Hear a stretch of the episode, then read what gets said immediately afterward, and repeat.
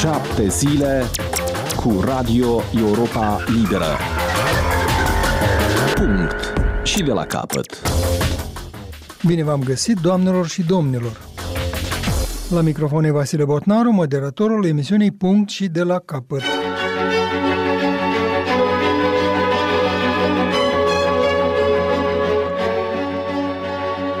Republica Moldova vrea să facă parte din constelația cea galbenă pe fundal albastru. Știți voi care? A Uniunii Europene. De ce tocmai acum a depus cererea de aderare?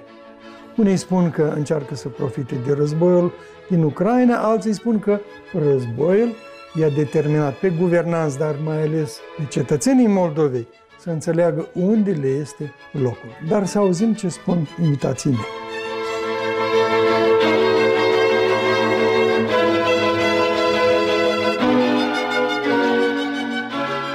Oricât ar suna de cinic, și războiul uh, are un dram de efect pozitiv. A împărțit apele și Republica Moldova este forțată cel puțin la nivel de guvernare, să accelereze mișcarea spre Uniunea Europeană, să nu mai ezite, ceea ce era oarecum firesc în alte situații și astăzi vorbim despre, iată, catalizarea procesului de eurointegrare și obstacolele firești, nefirești care stau în calea acestei integrări, dacă nu cumva seamănă a profit din uh, război. Și vorbesc astăzi cu Iulian Groza în studioul Europei Libere, director executiv VIPRE și Sorin Ioniță prin Skype de la Expert Forum din București, doi experți care mereu au fost cu ochii pe itinerarul european al Republicii Moldova și mai întâi vreau dumneavoastră, domnul Groza, să răspundeți la această întrebare, mai ales ținând cont de faptul că de la Kiev s-au auzit cumva niște apropouri de genul ăsta. De ce încercați voi să urcați voi moldovenii Chișinăul într-un tren care a luat viteză, pe care l-am pornit uh, făcând foarte mari sacrificii? De ce profitați de această ocazie? Fără doar și poate că războiul uh, Rusiei împotriva Ucrainei a schimbat uh, ordinea de securitate europeană, ordinea mondială și în același timp, evident că a influențat foarte mult și percepțiile la nivelul Uniunii Europene, la nivelul liderilor de guverne, de state, la nivel de înalți oficiale Comisiei Europene, Consiliul European, care au transmis mesaje de sprijin pentru Ucraina. Și nu doar mesaje de sprijin, dar și sprijin concret, financiar, militar, politic, în rezistența față de agresiunea Rusiei. Am văzut și multe măsuri din partea Uniunii Europene, în comun cu Statele Unite, pentru a sancționa această agresiune din partea Rusiei și a determina Rusia să oprească acest război.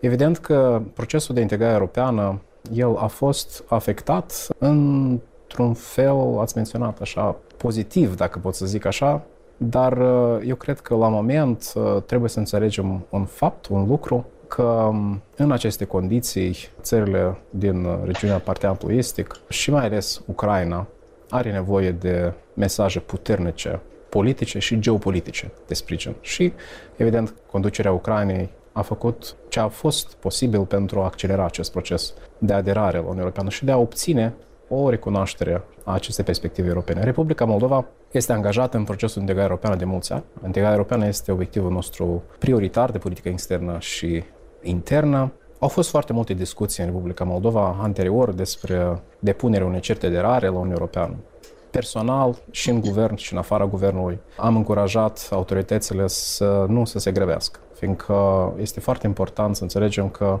integrarea europeană nu se face pe hârtie și ea nu neapărat se activează prin simplu fapt de depunere unei cereri de rare. Dar, în momentul în care Ucraina a decis acest lucru și în momentul în care și Georgia a decis să facă acest lucru, Republica Moldova nu aveam altă soluție decât să susțină același demers, fiind țări trio asociate Uniunii Europene.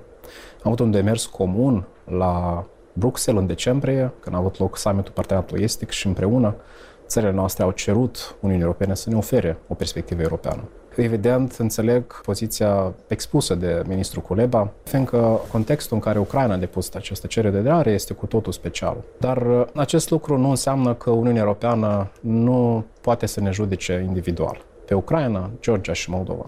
Și în momentul în care toate cele trei țări au depus cereri de aderare, era important ca Uniunea Europeană să reacționeze. Să reacționeze cu o, o decizie politică de recunoaștere a perspectivei europene, așa cum s-a întâmplat în cazul țărilor din Balcani în anul 2003, de la summitul de la Thessaloniki. Evident, am observat că la moment nu există o unanimitate la nivelul Uniunii Europene cu privire la recunoașterea acestei perspective europene, cu privire la oferirea unei promisiuni de aderare. Dar ce am observat este că Totuși, la summitul de la Versailles, liderii europeni au invitat Comisia Europeană să se expună pe marginea acestor cereri de aderare și lucrul ăsta contează foarte mult, fiindcă în mod normal invitația Comisiei Europene să se expună cu opinia pe marginea cererilor de aderare durează în timp și aici cred că a fost uh, exact cadrul de flexibilitate pe care au putut să-l manifeste Uniunea Europeană în momentul în care nu au o decizie unanimă cu privire la o perspectivă clară de aderare. Deci, Dar acum... în interiorul Uniunii Europene au existat voci care să-i dea dreptate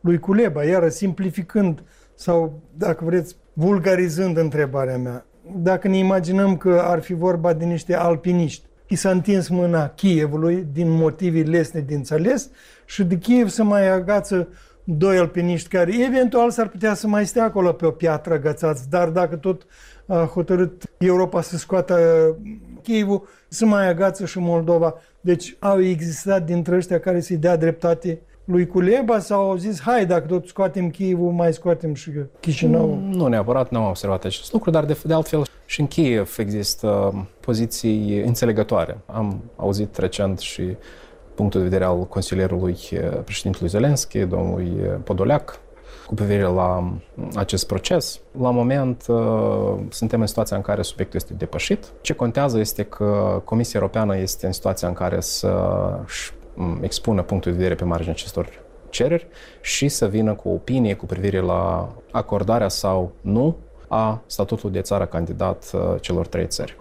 Domnule Ioniță, dumneavoastră care sunteți din România, România împreună cu alți aspiranți au făcut un efort, să zicem așa, foarte mare ca să ajungă în Uniunea Europeană. Vi se pare întrebarea firească a lui Culeba, fraților, profitați de război ca să intrați mai repede în trenul ăsta. Aveți dreptate, noi am mai văzut filmul ăsta odată și să știți că discuțiile astea nu sunt noi, așa cum le aveți dumneavoastră. Metafora cu alpiniștii e bună, dar metafora clasică care se folosea la sfârșitul anilor 90, când se punea problema aderării, era cea a regatei, adică a concursului de veliere, de, de bărci cu pânze. Și atunci a fost ceartă, adică ani de zile numai în termeni ăștia discutăm, că o să intre țările de la Visegrad înaintea noastră, o să intre Ungaria înaintea României. Ce ne facem, ne smulgeam părul din cap și se punea problema, hai să intrăm la pachet, dacă ajung ăia, hai să ne agățăm și noi de bărcuțele lor, că merg mai repede cei patru din Europa Centrală, țările Visegrad. Până la urmă știți cum a rămas, am intrat toți în două valuri, unii în 2004, noi și bulgari în 2007. Acum, sigur, situația e cu totul specială din cauza, nu doar a situației de securitate din Ucraina, dar sunt mai multe motive. Însă, hai să vedem lucrurile așa cum sunt ele. În primul rând, da, discuțiile politice și lumina verde ca să începi procesul de aderare este probabil mai curând politică această decizie. Dar pe urmă începe munca birocratică. Nu știu cât o să-i mai ajute pe ucrainieni atât de mult statutul lor de vedetă și de eroi pe calal, ceea ce sunt. Eroismul ucrainian zilele astea este de netăgăduit. Sunt greu de refuzat la o decizie politică. N-ai cum să spui nu Ucrainei astăzi. Însă trebuie văzute lucrurile așa. Deci politic e un avantaj față de Moldova în a fi acceptat și poate să se înceapă procesul, ceea ce oricum nu e sigur. Însă cred că dacă începem să luăm la rând capitolele tehnice și pașii procesului de aderare, care sunt mult și birocratici, și poate avem timp să-i detaliem un pic. Pentru că nu e așa o chestie, gata, mâine se ia decizia în Consiliul European și Moldova și Ucraina intră înăuntru.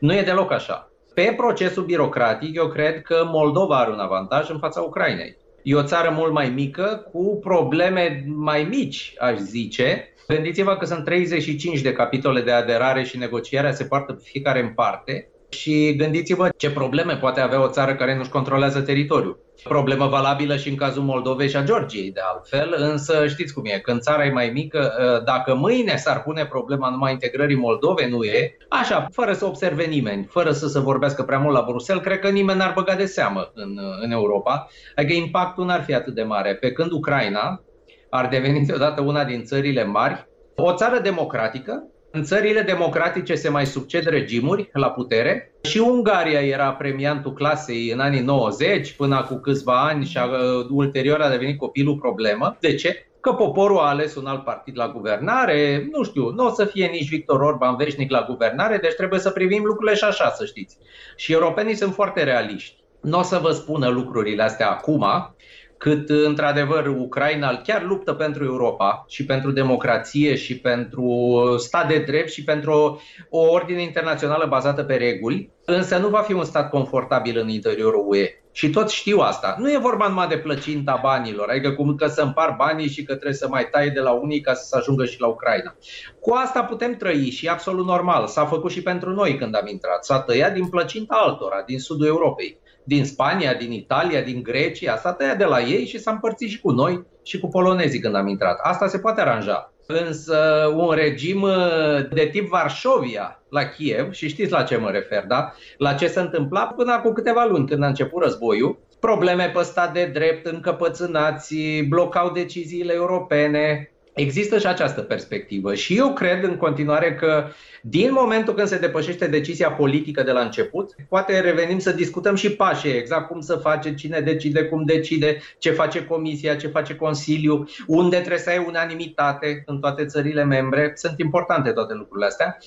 Dacă se depăcește hopul ăsta de la început, eu cred că Moldova va avea un parcurs mai ușor după aia decât Ucraina. Ocaziile se valorifică atunci când le ai, când îți apar. Dacă România, cum ziceau multe voci înainte de 2007, hai să mai așteptăm, ne pregătim, că nu sunt firmele noastre pregătite, nu o să facă față pe piața europeană, mai intram noi la Sfântul Așteaptă, pentru că venea criza globală din 2009 2010 și după aia s-a închis discuția despre extinderea Uniunii Europene. Nimeni n-a mai avut chef de extindere după criza creditelor, după Grecia, după știți ce se discuta. Abia, abia s-a ținut Europa să nu se prăbușească moneda euro.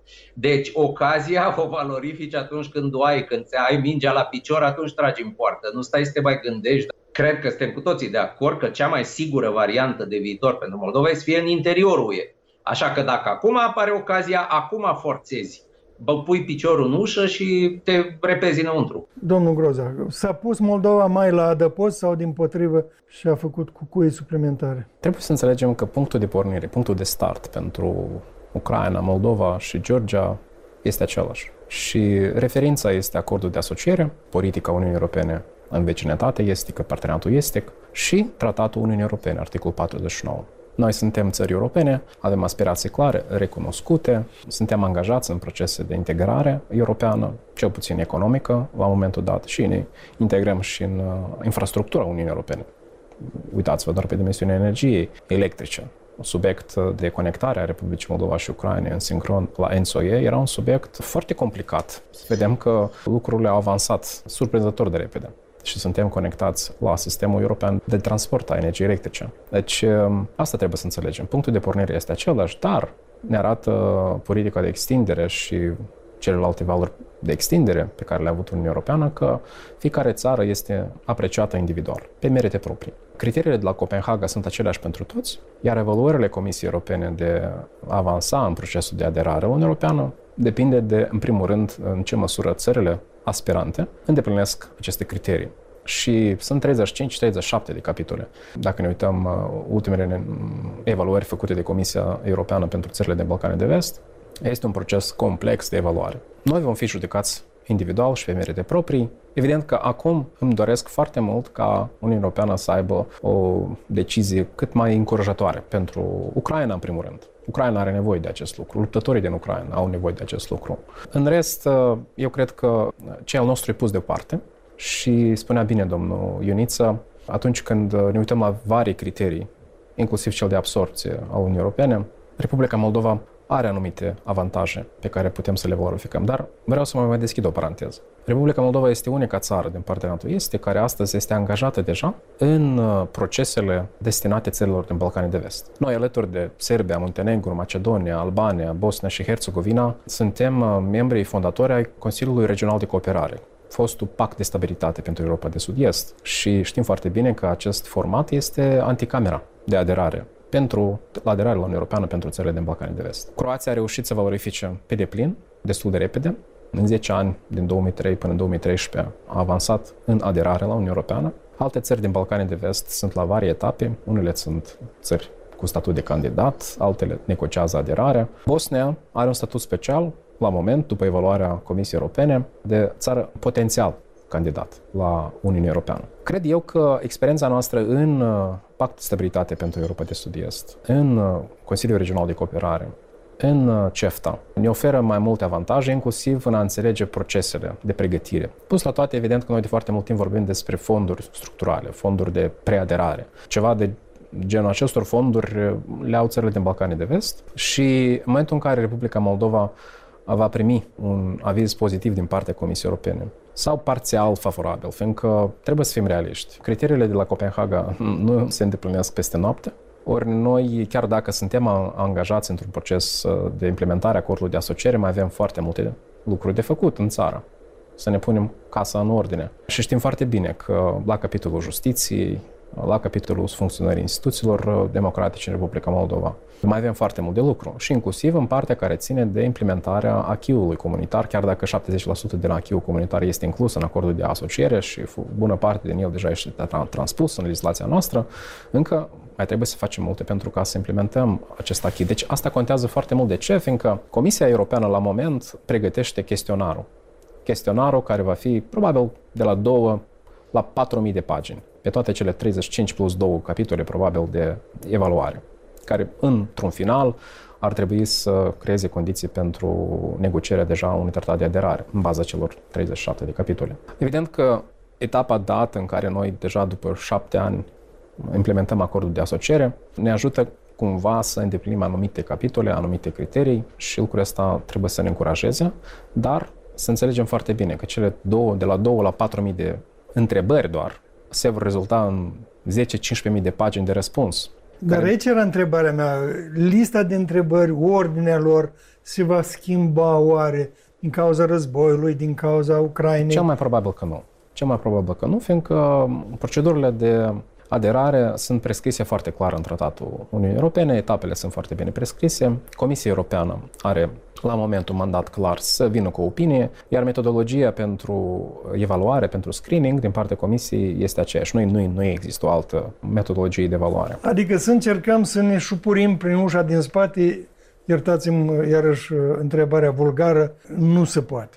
Noi am încercat să, să intrăm pe fereastră uh, în Uniunea Europeană prin conectarea noastră la pact de stabilitate și chiar dacă suntem în Consiliul de Cooperare Regională, până la moment, până când nu există un proces plenar de negociere, de angajare în procesul de aderare, cu o perspectivă europeană foarte clară, asta nu ne avansează, dar ne oferă anumite avantaje. Ziceam că, la moment, eu cred că ceea ce contează foarte mult este să construim acea unanimitate la nivelul statelor membre Uniunii Europene de a ne oferi perspectivă europeană, fiindcă fără o perspectivă europeană clară, așa cum s-a întâmplat pentru țările Balcanii de Vest, va fi foarte greu să vedem o, cel puțin aceeași viteză de aderare la Uniunea Europeană disponibilă pentru țările din Balcanii de Vest. Eu am să procedez cum mă sfătuiește domnul Ioniță și ați întredeschis ușa și eu dau busna cu întrebarea firească după mine când ați spus despre terenul în care deja are anumită experiență în Moldova. Până acum se punea cumva în legătură anticamera europeană și NATO. După ce că Ucraina deja înțeles că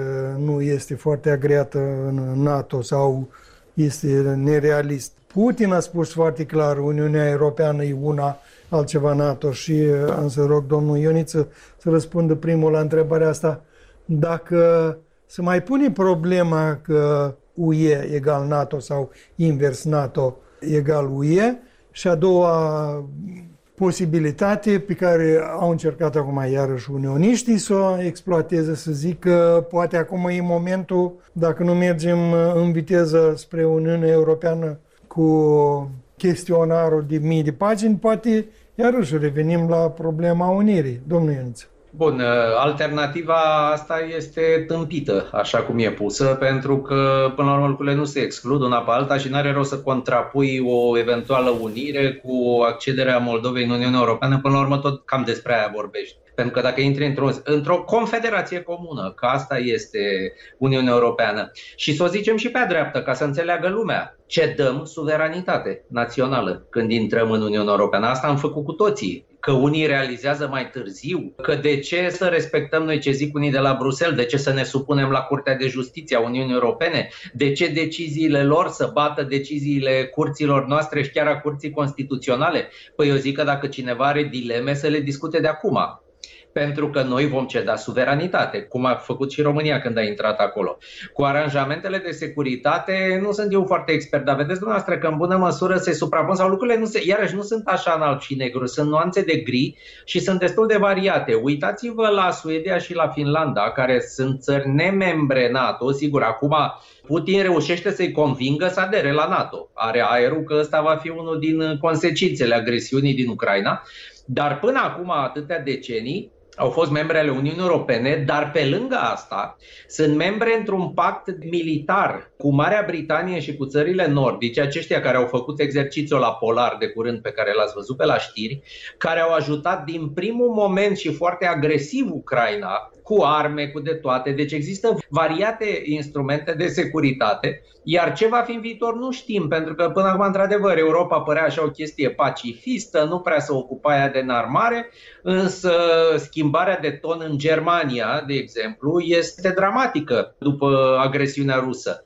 Deci cum va fi în viitor cu aranjamentele de securitate, mie mi se pare că e mult mai bine acum decât era cu 2-3 ani în urmă când îl aveam pe Trump la Washington și când exista un pericol real ca Europa și NATO să plece în direcții diferite sau Trump să nu știu ce să facă, să distrugă până la urmă coeziunea NATO, că era și asta o posibilitate. De asta spun, lucrurile trebuie valorificate foarte repede, ferestrele de oportunitate nu rămân deschise la nesfârșit. Asta am învățat noi, bine am făcut că nu i-am ascultat pe aia care predicau la televizor să mai așteptăm cu aderarea, cum vă spuneam. Asta era prin 2005-2006, n-are rost să-i menționăm. Și nu erau plătiți de Putin.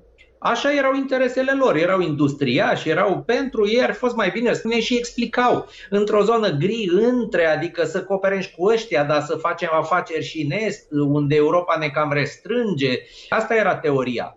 N-are rost să-i mai menționăm, unii au și murit între timp. Fereastra va rămâne scurtă și sunt două pericole. 1. Dezamăgirea pe care o vor simți ucrainienii după ce, mă rog, se liniștește războiul, va fi un acord de pace, li se dă ok politic vor fi declarat țară candidată, dar atunci începe munca și te ia birocrația comisiei la mână pe cele 35 plus 7 de... Și acolo progresul nu va fi foarte ușor pe toate capitolele, iar ei venind cu mentalitatea de, până la urmă, învingători într-un război în care au fost de partea bună a lucrurilor, vor fi frustrați că nu vor putea progresa mai repede. Asta odată. Și vor apărea reacții politice uh, la Kiev pentru că cumva vor simți că Europa îi tratează cu nerecunoștința pe care o merită. Trebuie să ne pregătim pentru acel moment. Iar al doilea moment periculos este, nu știu, în șase luni, într-un an, în doi ani, dacă Uniunea Europeană e serioasă în a face tranziția energetică și a se decupla de Rusia, care este planul acum, întâi cu petrol, cu cărbune și finalmente și cu gaz, care e un pic mai greu. Chiar și Germania a zis, da, nu chiar acum, dar în șase luni, în doi ani sunt niște planuri clare. Vor fi costuri de plătit. Deja vedem inflația peste tot, vor fi niște costuri, vor fi o energie mai scumpă și veți vedea un discurs politic renăscut în Europa, așa cum era în 2010-2011 cu Occupy, în care lumea vă spune, dar de ce să plătim noi prețuri mai mari ca să intre unii din Est, dar de ce să poate am putea să luăm în continuare gaz mai ieftin de la Rusia? Va începe acest discurs în marile capitale ale Uniunii Europene cu agenți plătiți de Putin, cum a avut totdeauna mișcări politice din astea fake sponsorizate de la Moscova, dar nu numai. Eu cred că grosul vor fi partide autentice, că de stânga, că sunt ecologiști, că sunt bolșevici ca la Berlin de tip mai vechi sau noua stângă sau eu știu mai ce, vor zice chestiile astea. Deci trebuie folosită foarte bine această fereastră de oportunitate cât țările ca Moldova și ca Ucraina sunt pe cai mari, ca măcar să depășească decizia politică, că aici vroiam să ajung.